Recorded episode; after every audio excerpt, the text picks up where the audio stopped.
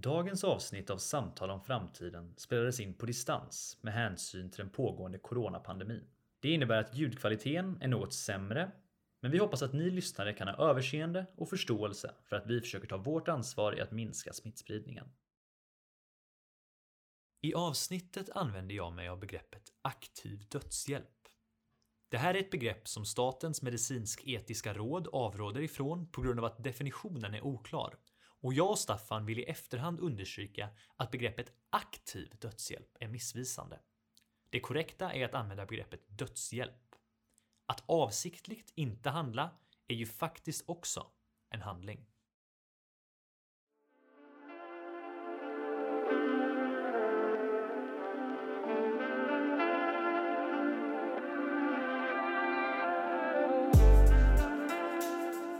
Hej och välkomna till Samtal om framtiden. Jag heter Alexander Losjö Dahlström och idag pratar jag med Staffan Bergström, läkare och professor emeritus i internationell hälsa vid Karolinska institutet i Stockholm. Tisdag den 14 juli var Staffan den omskrivna läkare som hjälpte en 64-årig gammal man, svårt sjuk i muskelsjukdomen ALS, att ta sitt liv genom aktiv dödshjälp. Välkommen Staffan! Tack så mycket! Väldigt kul att ha dig här. Eh, innan vi kommer till, till händelserna den 14 juli och allt som ledde upp till det så får du jättegärna berätta lite kort om dig själv och din bakgrund som läkare. Jag eh, blev läkare eh, 1969. Det innebär att jag har varit läkare i mer än 50 år. Och under de 50 åren så har jag successivt blivit specialist. 1977 jag blev obstetriker, gynekolog, det vill säga förlossningsläkare. Och eh, jag har hållit på med forskning och eh, började även innan jag blev färdig läkare med forskning. Men sen har jag fortsatt med klinisk forskning och sen har jag varit i Afrika i eh, närmare tio år, framförallt i Mosambik. Mitt andra hemland där vi var i fem år under kriget och där vi födde vår dotter som född 1983. Och ehm, Eh, sen har vi fortsatt och varit i Tanzania rätt nyligen under nästan fyra år. Och sen har jag varit i Etiopien, Zambia, Sydsudan på yttersta av dessa dagar där, där det också är krig. Så att jag har ganska mycket erfarenhet av länder i kris.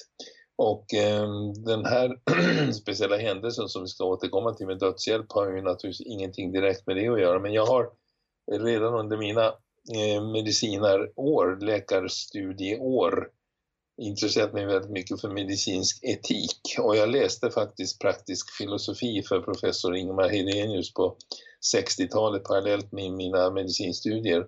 Och var med och anordnade debatter faktiskt om dödshjälp redan på 60-talet så att jag har hängt med.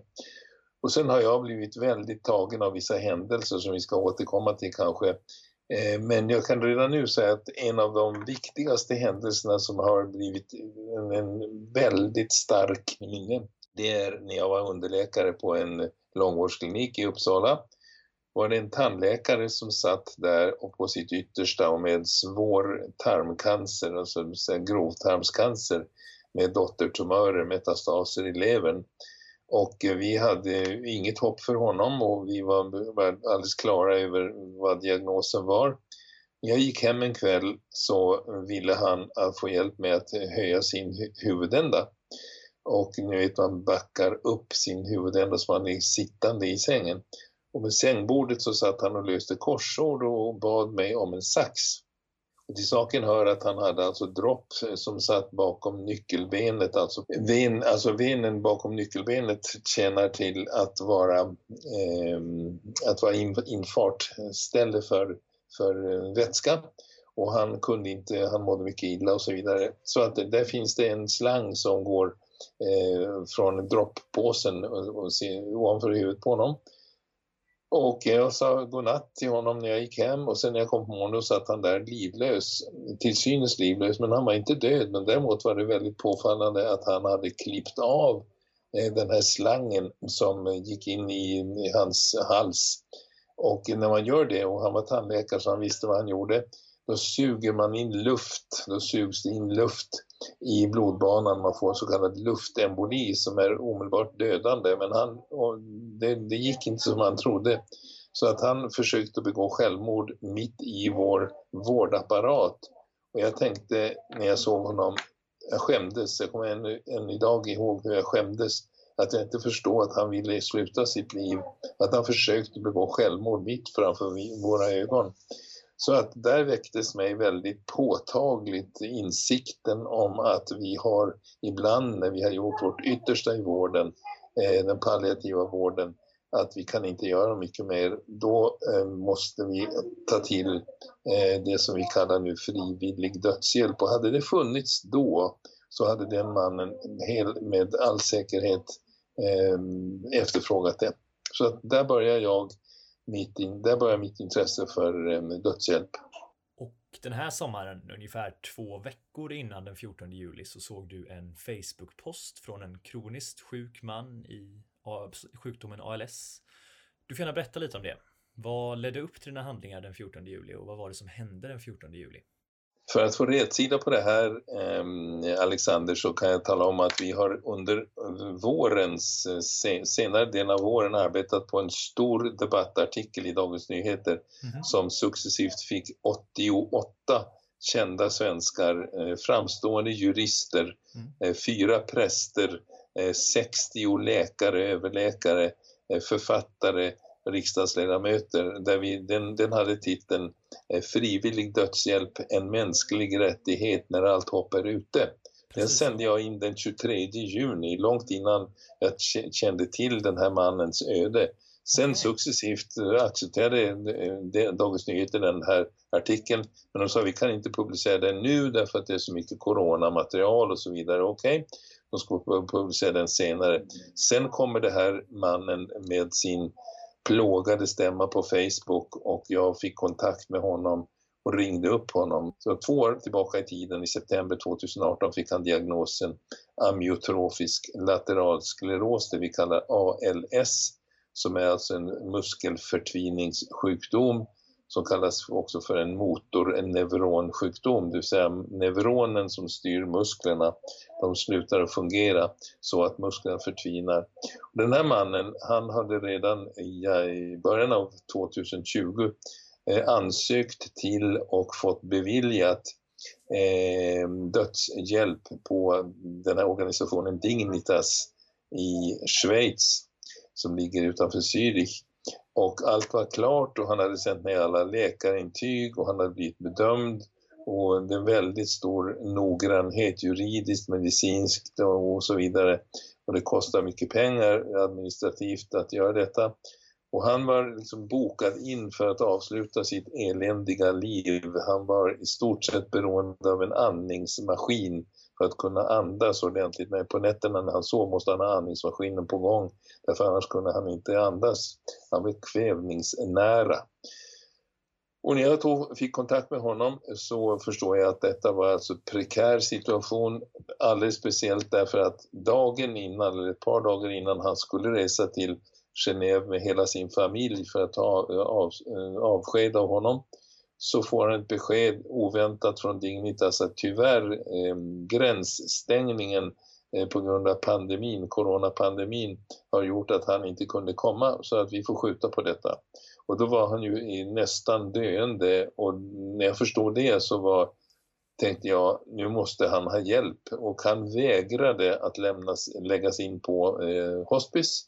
Han vägrade att komma in på, ett, på en klinik. Han säger själv och han berättar för mig att han orkade inte ta sig fram till, eh, till våningen, till balkongen på fjärde våningen för att hoppa ut och ta sitt liv. Han visste inte hur han skulle kunna få tag på en pistol. Han visste inte heller hur han skulle kunna få tag på knark i överdos för att, eh, för att, ta, för att, av, för att ta sitt liv. Då. Och där kommer jag in i bilden och jag råkar ha Eh, de medel till förfogande i liten omfattning som Dignitas använder. Och jag tänker mig att jag är den enda som direkt kan lösa det här problemet för den här stackars mannen som var fullständigt desperat och eh, hade liksom med förlamningen eh, i hälarna, så att säga, totalförlamningen var en skugga av sitt forna jag. Så att jag bestämde mig för att jag åker upp från Gotland där jag bor till honom och ehm, eh, träffar honom och jag träffar honom måndagen eh, och före den dag som jag skulle kunna komma till honom med de här medicinerna. Och eh, jag pratade med honom väldigt eh, öppet och dessförinnan på telefon så hade han förklarat att han ville inte sluta sina dagar utan att han eh, fick ut eh, sitt öde och sitt elände i massmedia. Och då tog, togs kontakt med Niklas Orenius på Dagens Nyheter, en av de bästa journalisterna som är prisbelönt och den likaledes prisbelönte fotografen Paul Hansen.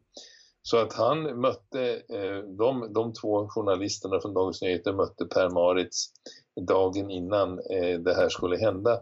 Och jag kom strax efter dem och jag satt en lång stund och pratade med familjen och övertygade mig själv ännu mer än jag har varit förut och att detta var alltså ett korrekt handlande, skulle bli ett korrekt handlande från min sida.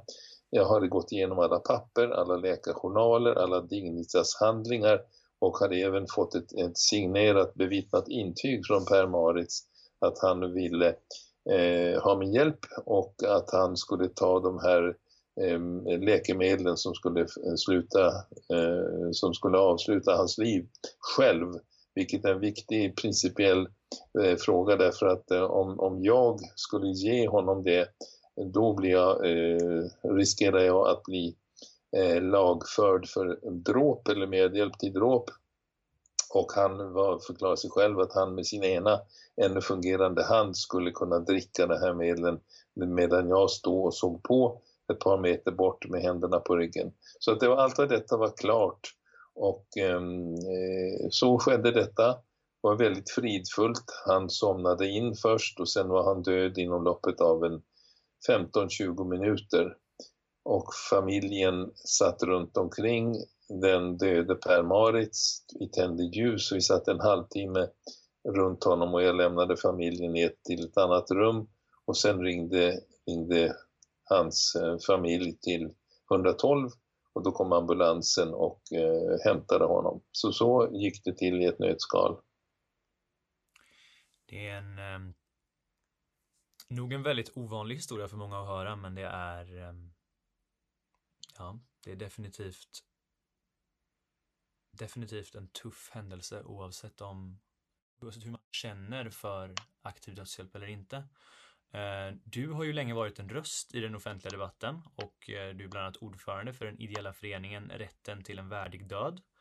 Ehm, du var ju inne på det här med, med ditt exempel med, med tandläkaren innan och, och sådär men har du alltid varit bergsäker även när du studerade då praktisk filosofi och när du var inne och anordnade de här etikföreläsningarna. Var det, var det ett självklart val för dig att, att vara för det här eller har du ändrat din åsikt från din studenttid till exempel? Jag vet att du i DNs reportage så svarade du bland annat att du kände att det var mer oetiskt att låta honom lida som han gjorde idag än att hjälpa honom.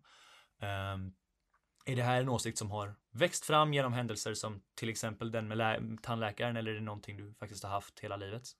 Ehm, jag kan inte säga att jag har ändrat mig men däremot kan man säga att starten för mitt engagemang det började definitivt med den här tandläkarpatienten som jag hade därför att det blev så väldigt klart att sjukvården är undermålig eh, på att ta hand om människor där även den bästa smärtstillande, ångestdämpande och så vidare behandlingen inte räcker. Så att där tror jag man kan säga att där var en väldigt, väldigt viktig punkt.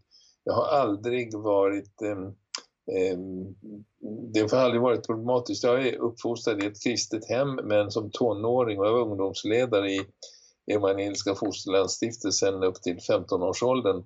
Men sen fick jag nog därför att jag upplevde att det var sån, sån hyckleri och sån dubbelmoral i det jag såg och det jag, det jag ville själv.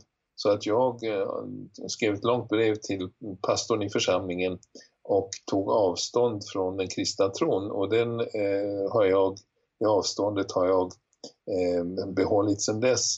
Men däremot är det väldigt, väldigt viktigt eh, att ha den etiska så säga, kompassen så att jag eh, tror att jag har med mig någonting från den här kristna uppfostran eh, av osjälviskhet och eh, något av detta. Jag har inte riktigt säkert klart för mig vad som är vad men men jag tror att för mig är etiken oerhört viktig inom medicinen och inom alla andra sammanhang. Jag har varit aktiv i Afrikagrupperna, jobbat mot apartheidsystemet, jobbade fem år i krigets Mosambik på en väldigt låg lön som volontär trots att jag var disputerad och docent och så vidare. Så att jag tycker att det här är det här för mig har varit en, en ledtråd i hela livet och även har jag varit handledare åt palestinier som har disputerat på mödradödlighet på Västbanken. Så att, eh, jag har valt en internationell solidaritetslinje och hemma vid så är så att säga, den medicinska etiken också viktigt. Jag är gynekolog som jag sa och jag eh, har jobbat mycket med abortfrågan och skrivit om den och jobbat mycket med illegala, alltså eh, osäkra aborter som är en stor del av mödradödligheten i världen. Så där har jag ett stort engagemang som också kan ha med ska vi säga, medicinsk etik att göra också med internationell solidaritet. Så att jag upplever att, att jag har inte, jag har ändrat mig från tonåren men där började mitt engagemang och sen började jag läsa medicin direkt efter studenten och sen har jag varit aktiv i solidaritet både in, in, inomlands och utomlands och det har varit en väldigt fin känsla av kontinuitet som jag fortfarande står för en aktivism när det gäller hjälp till människor i nöd. Det här har ju varit en fråga som har eh, varit uppe i den offentliga debatten lång, lång tid, men har väl kanske blivit ännu mer aktuell de senaste åren när fler och fler länder börjar införa olika typer av system för det här. Ehm, Gunnar Eckerdal som är överläkare på Sahlgrenska universitetssjukhuset i Göteborg och från början specialiserad mot just geriatrik, alltså specialiserad mot att vårda äldre, har ju eh, varit en av de kritikerna till eh, vissa av dina och bland annat Torbjörn Tännsjö som ju också var med och skrev under artikeln som du var inne på här innan, en av Sveriges mest framstående professorer inom filosofi. Eh, mot era argument och eh, era tankar kring aktiv dödshjälp. Han, eh, han nämner ju framförallt att det finns vetenskapliga studier som pekar på att patienter som efterfrågar just aktiv dödshjälp kan ändra sig i efterhand och att det är omöjligt att ange rätt prognos för varje patient och att om sådana fall felprognosgraden skulle vara så lite som 1% hade det fortfarande inneburit att tusentals dog i onödan varje år i till exempel Oregon eller Nederländerna eller dylika länder. Hur ser du på det här? Jag kan först säga att jag har eh, uppskattat Gunnar Ekedals eh, kunskaper och bakgrund. Jag har debatterat med honom i, i Uddevalla för ett stort läkare, en stor läkarmöte eh, för ett antal år sedan. Men han har själv sagt, vilket han inte så gärna erkänner, men han har sagt i Läkartidningen bland annat att eh, han beklagar i vissa fall att inte vi har laglig eh, dödshjälp i Sverige.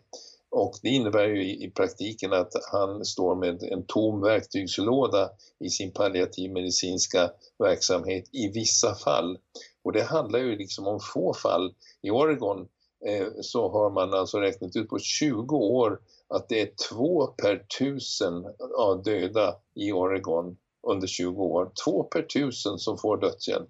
Alltså 998 av tusen som dör som inte får dödshjälp. Så det är alltså en försvinnande liten del. Men, och det är väldigt viktigt, eh, det finns eh, alltså goda, eh, det finns goda, gott om evidens för att ehm, den palliativa vården klarar nästan allt men det, de klarar inte allt. Och det har Gunnar Ekedal som då kritiserar oss också vid, vid, eh, vidgått och erkänt. Va? Så att det, där, där kan vi säga att vi är överens om att den palliativa medicinen klarar nästan allt. Eh, sen kan man säga så här att i all medicinsk verksamhet så finns det osäkerhet och vi gör fel och vi, det, det är lätt att dokumentera det. Jag kan inte tro att det är mänskligt eh, när man har en cancerpatient och en ALS-patient och andra patienter där diagnos, diagnosen är helt kristallklar och där patienten själv eh, i sitt självbestämmande och i sin integritet väljer eh, med, med mycket noggrann förberedelse med samtal med läkare, flera stycken, med psykiater om det behövs det och så vidare, att man skulle liksom använda det argumentet att det inte är helt säkert eh, och så sen ska man ta bort den där möjligheten. Då skulle ju alla dessa tusen som har fått dödshjälp under, under de här 20 åren eh, liksom ha, ha fått ändra sitt liv på något annat sätt och man väljer ju inte dödshjälp om man inte aktivt vill avsluta sitt liv. Per Maris är ett gott exempel på detta och jag skulle vilja veta eh, ärligen eh, av Gunnar Ekedal om Gunnar och jag stod framför Per Maritz i tisdags för en vecka sedan. Eh, vad skulle Gunnar Ekedal föreslå att jag gjorde då? Eh, den här mannen Per, han vägrade absolut eh, hospice. Han vägrade absolut att göra någonting annat. Så för honom var det klart. Han var klart för Dignitas. Och det var klart med allting och så får han en, en cancellering, ett, ett, ett besked att han kan inte åka. Vad gör Gunnar Eckerdal i den situationen? Och det har jag frågat i dagens Svenska Dagblad, den artikel som jag har skrivit till svar mot den kristna Klapphamn-institutets eh, eh, eh, så att säga, dåliga argumentation. Vad gör man i en sån situation? Vad skulle jag ha gjort som vore mindre eh, felaktigt? Om du gjorde något som var felaktigt och syndigt eller oklokt eller oetiskt, skulle jag ha svikit Per Maritz och gått därifrån? Eh, eller skulle jag ha hjälpt honom? Vad skulle Gunnar Ekedal ha gjort i den situationen? Skulle han ha vänt om i dörren och sagt att kommer, vill inte Per Maritz in på hospice då har jag ingenting mer att göra. Adjö. Är det, är det de orden? Så jag skulle vilja veta det. När man står mitt framför en döende patient som håller på att kvävas och som inte får avsluta sitt liv på det sätt han har planerat sedan ett halvt år, vad gör man då? Så att eh, jag tycker att Gunnar Eckerdahls argumentation är omänsklig. Jag har full respekt för hans yrkeskunnande men vi talar förbi varandra och vi, vi det, det, handlar ju om, om lidande minskning, det, han, det är vi överens om och han, han förbiser vad han själv har erkänt att den palliativa medicinen klarar inte allt. Men skulle du själv säga att eh, du någon gång har haft patienter som har under en, under en längre period på något sätt uttryckt en efterfrågan om, om aktiv dödshjälp eller att du har haft exempel på kollegor som har haft patienter som har uttryckt den här efterfrågan och sen faktiskt ändrat sig. Tror du att det är ett, eh, det problemet som han tar upp, eh, eller det möjliga problemet som han tar upp, tror du att det är ett reellt problem eller är det någonting som forskningen har fått fel? Nej, men jag kan förstå hans eh, argumentation. Vi har, ju, vi har ju ett åldringsproblem i vår del av världen och inte bara här utan även i Kina, Japan och en, en hel del delar av, av den, skulle säga, mindre eh, ska säga, de medelinkomstländer eller höginkomstländer där man har sett att människor lever längre och eh, de som, som en del säger, de har levt färdigt. De har inte några speciella sjukdomar men ålderdomens krämpor, eh, ensamheten och allt annat, det är ja, att de har levt färdigt. Jag har just nu kontakt sedan ett halvt år tillbaka med en Eh, Ehm, läkare i Frankrike som är svenska.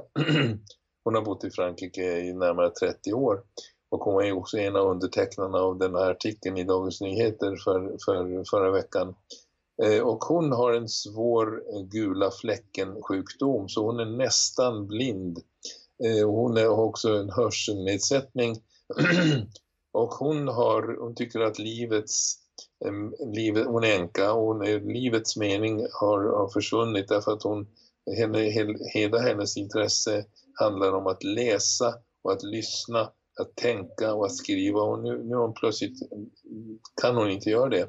Så livets mening har på något sätt successivt försvunnit och hon har alltså med sin, med sin ålderdom, hon är 84 år, hon har ansökt om livsavslut hos Dignit, alltså fått grönt ljus för detta.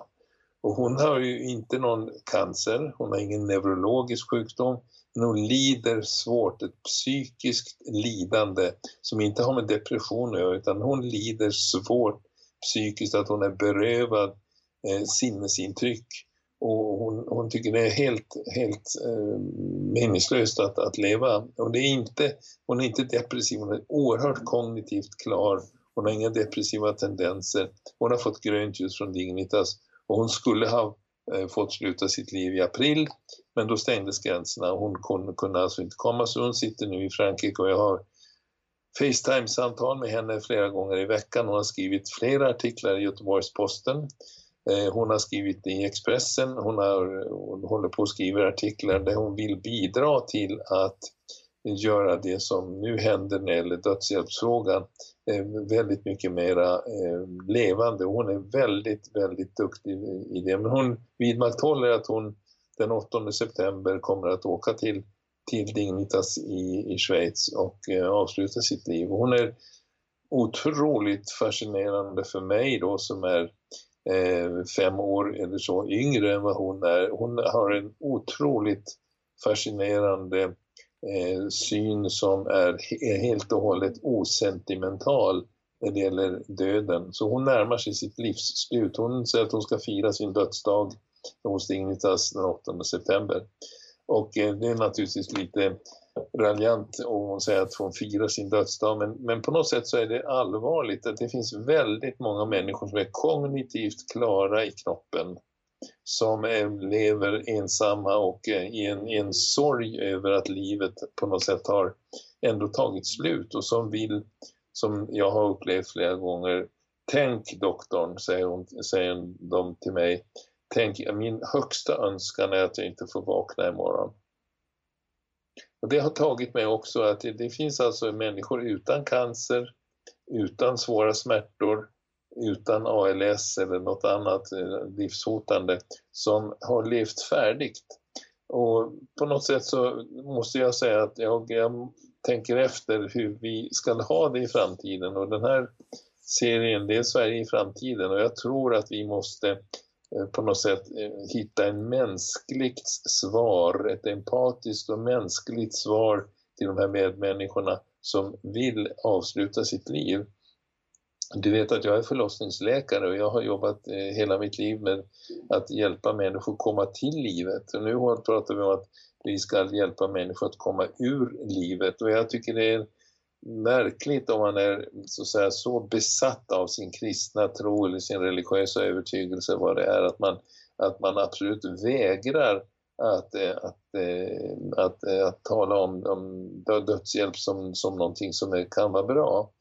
Och det finns bland en del katolska och fundamentalistiska kristna någon slags intryck att det är en plikt att leva.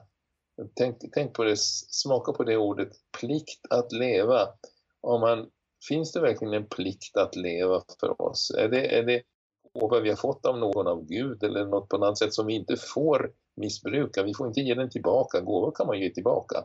Eh, och som någon har sagt, varför, varför ska jag betrakta det som en gåva?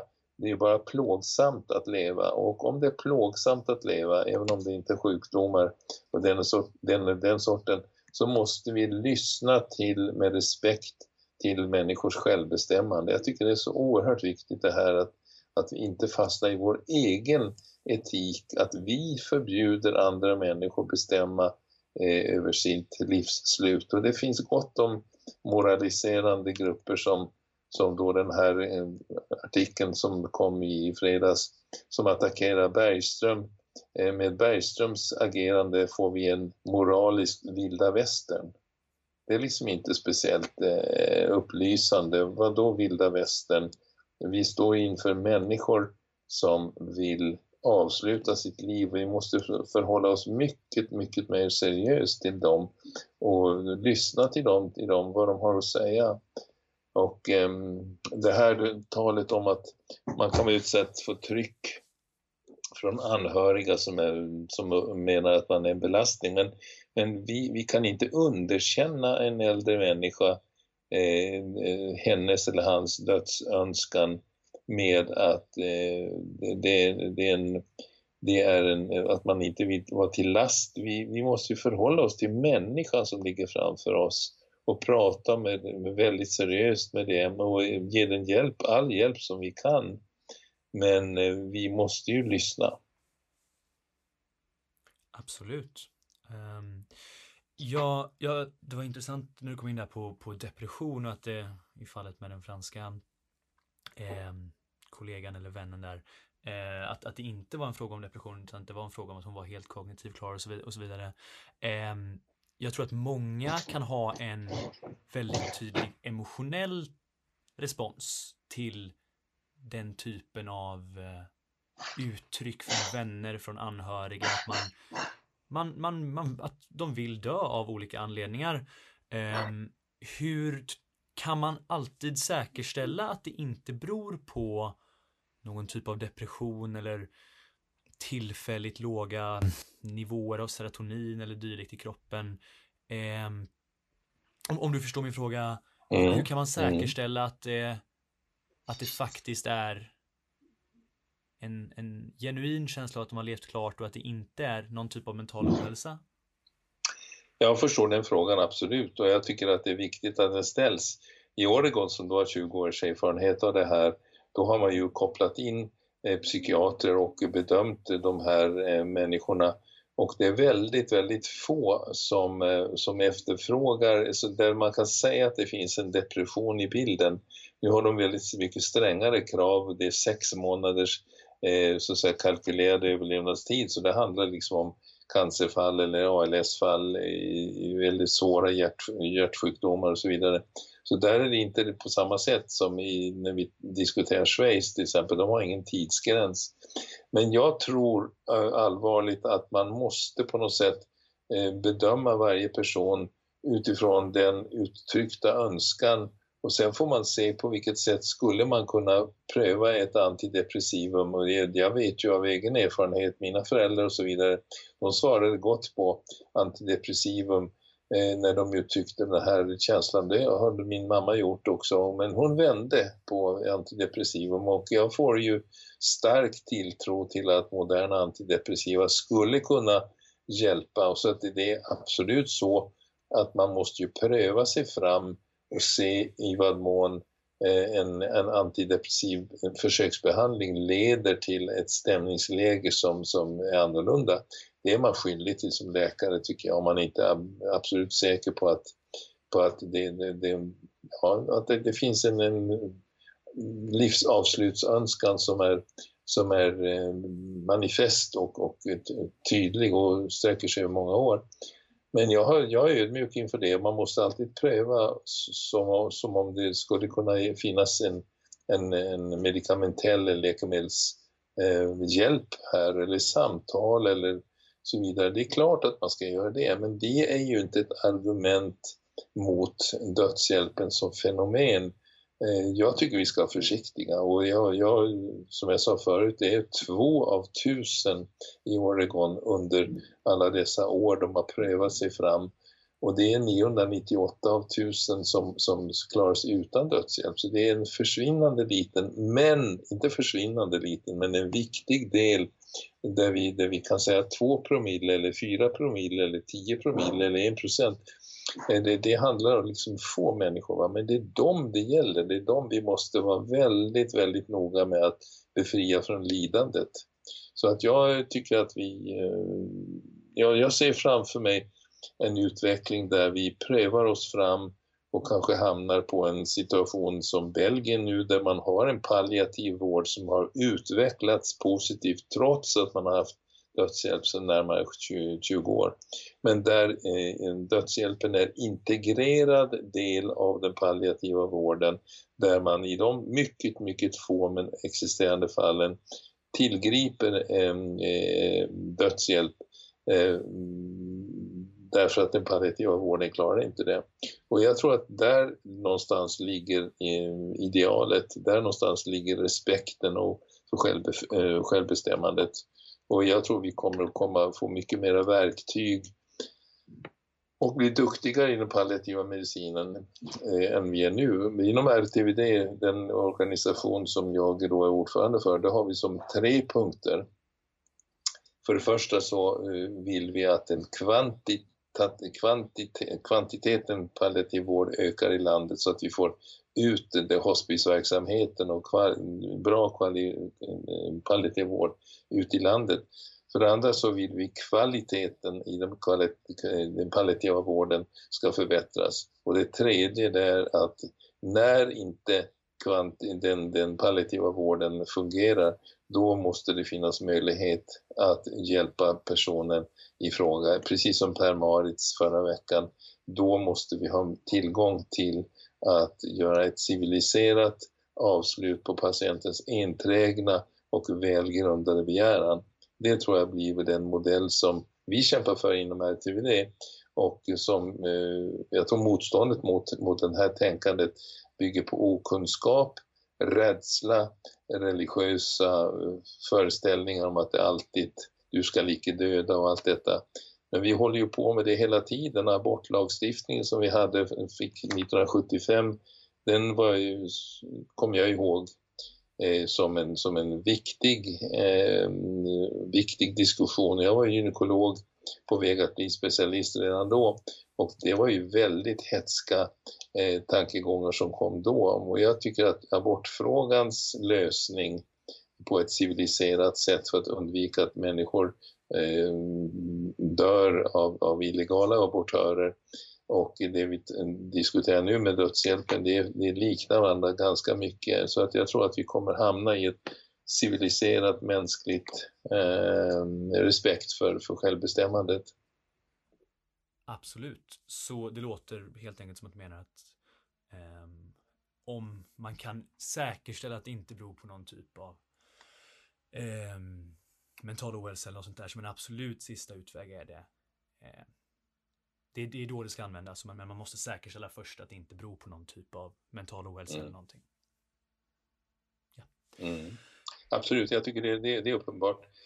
Det är en viktig sak, eh, Alexander, när man talar om det här med eh, läkare och dödshjälp. Det finns inget land i världen där läkare, även om man har tillgång till, till um, laglig dödshjälp, så att säga, det finns inget land i världen där läkare är tvungna mot sin övertygelse att, att dödshjälp.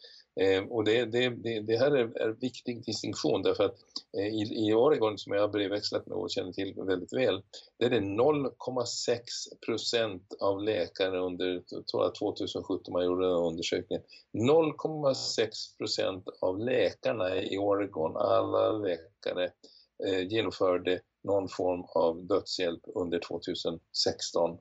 -hmm och det är alltså en försvinnande, det är 0,6 procent. Och det innebär ju att många, många läkare vill inte befatta sig med det här av kristna skäl, religiösa skäl, etiska skäl och vad det än är.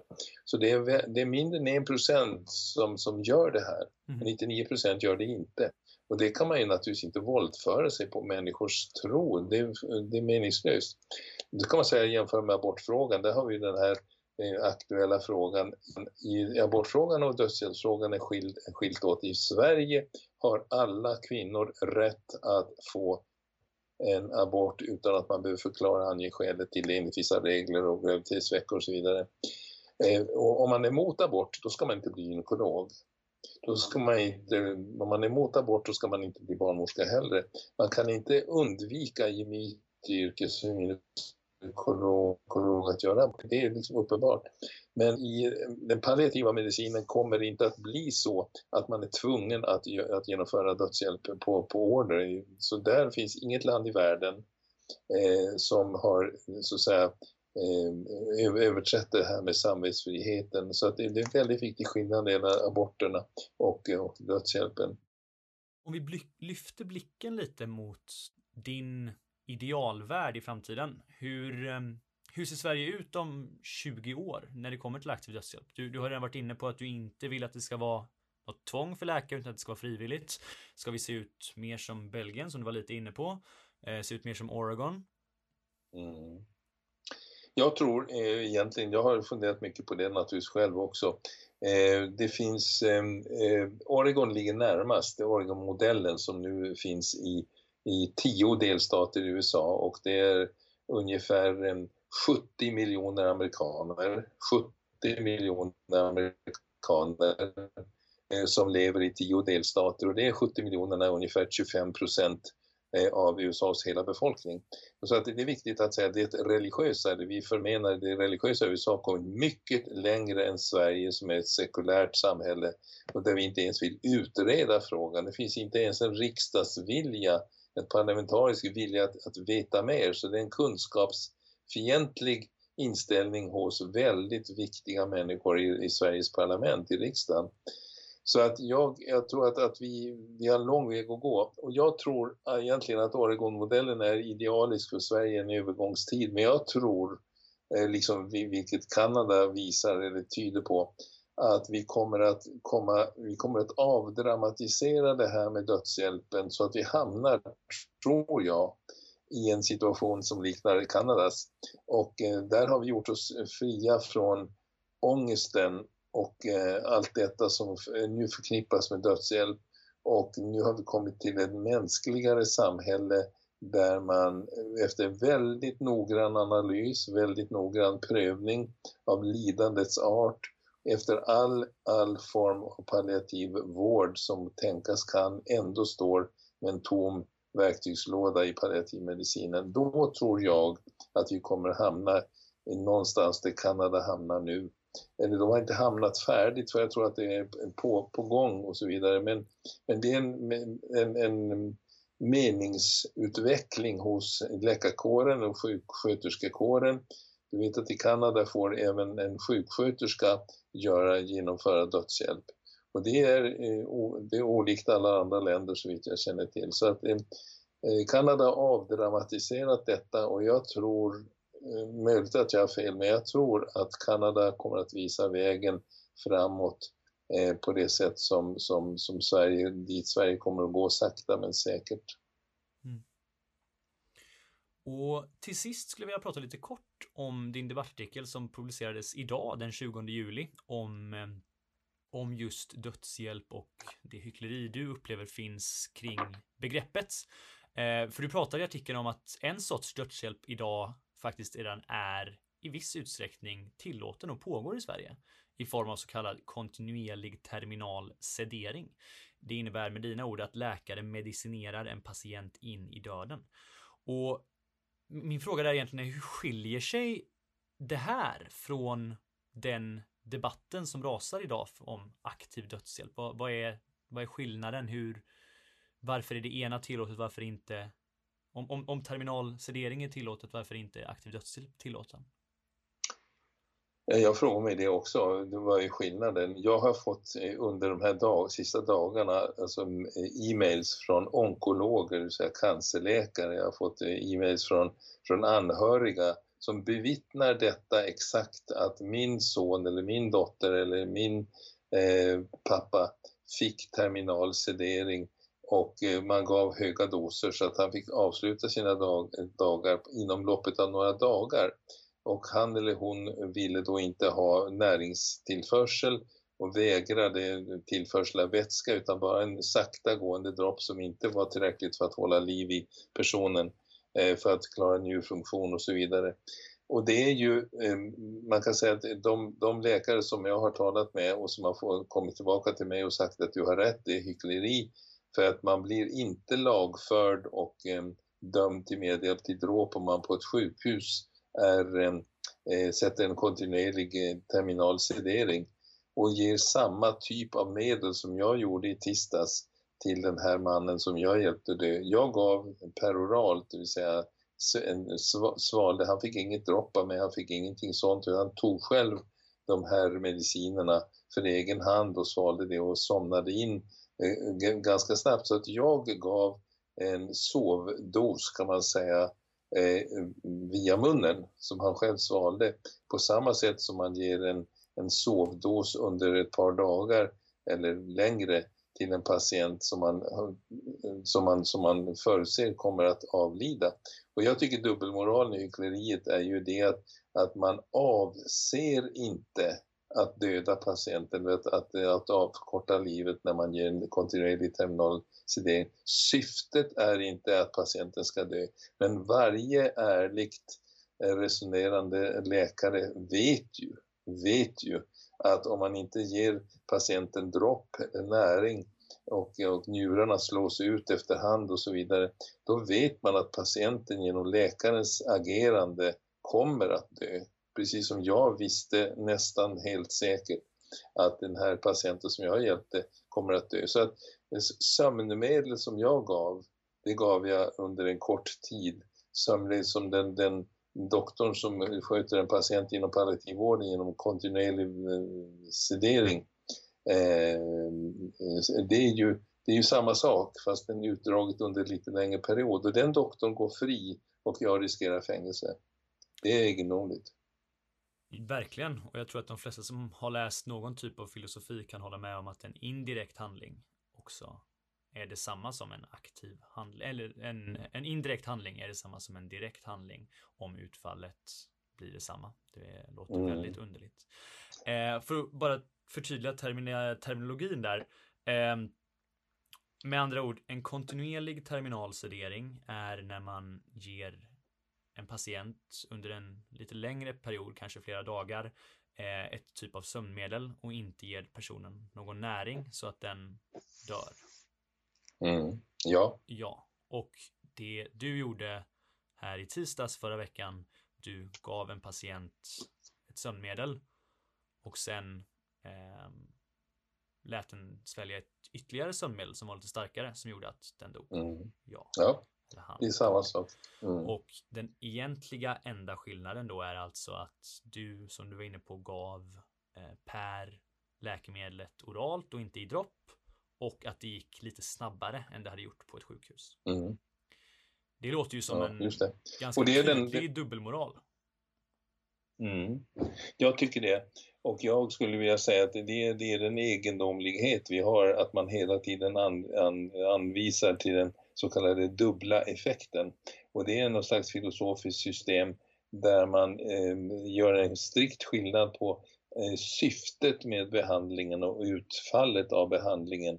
Jag hade ju inget annat syfte än att Per skulle få avsluta sitt liv. Mm. Och det har ju, menar jag, ärligen också syftet bakom en massa ord eh, Ramsor, den doktorn på en palliativ klinik, en hospice, som ger kontinuerlig terminal sedering, hans syfte är ju att patienten ska somna in. Det är samma syfte, men, men man förklär det genom att man säger att, att man, patienten ska inte få ångest, eh, smärtlindring och så vidare. Men eh, bakom allt det här eh, sem det semantiska snacket eh, döljer ju en samma etik. Vi, vi är ju överens i sak eh, Eh, att vi har rätt att eh, befria patienten från lidande.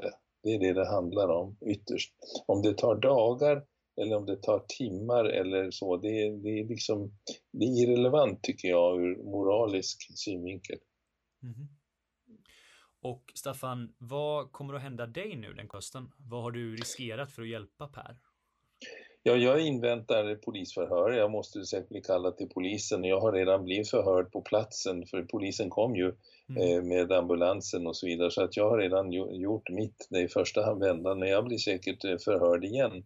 Och mitt intresse eh, är ju om jag får behålla min läkarlegitimation eller inte. Det finns ett tidigare fall från 1977 där en kollega till mig Ehm, gjorde precis vad jag gjorde men eh, lite annorlunda och överlämnade medicin till en annan person som hjälpte en MS-sjuk man att, att avlida.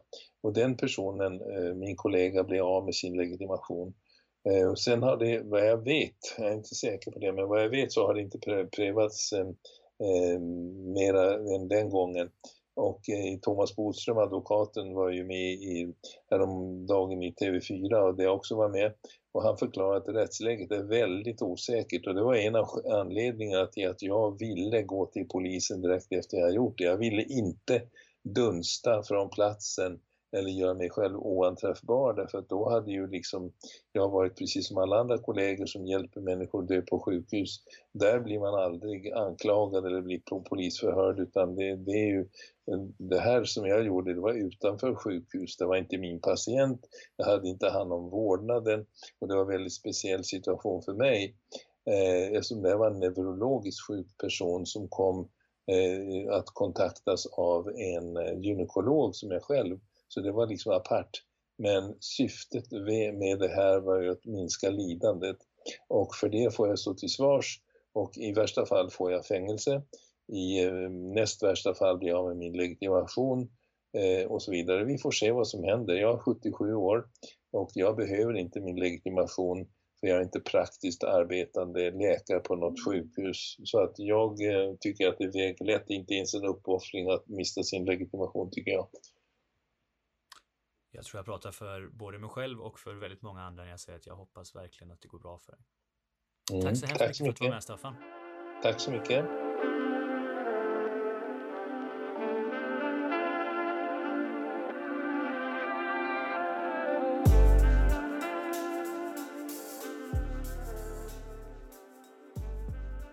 Tack för att ni har lyssnat på det första avsnittet av Samtal om framtiden. Jag som pratar heter Alexander Losjö Dahlström. Klippning är gjord av Adam Larsson och musiken är skapad av David Edlund. Följ oss gärna på Facebook eller Instagram för nyheter och uppdateringar.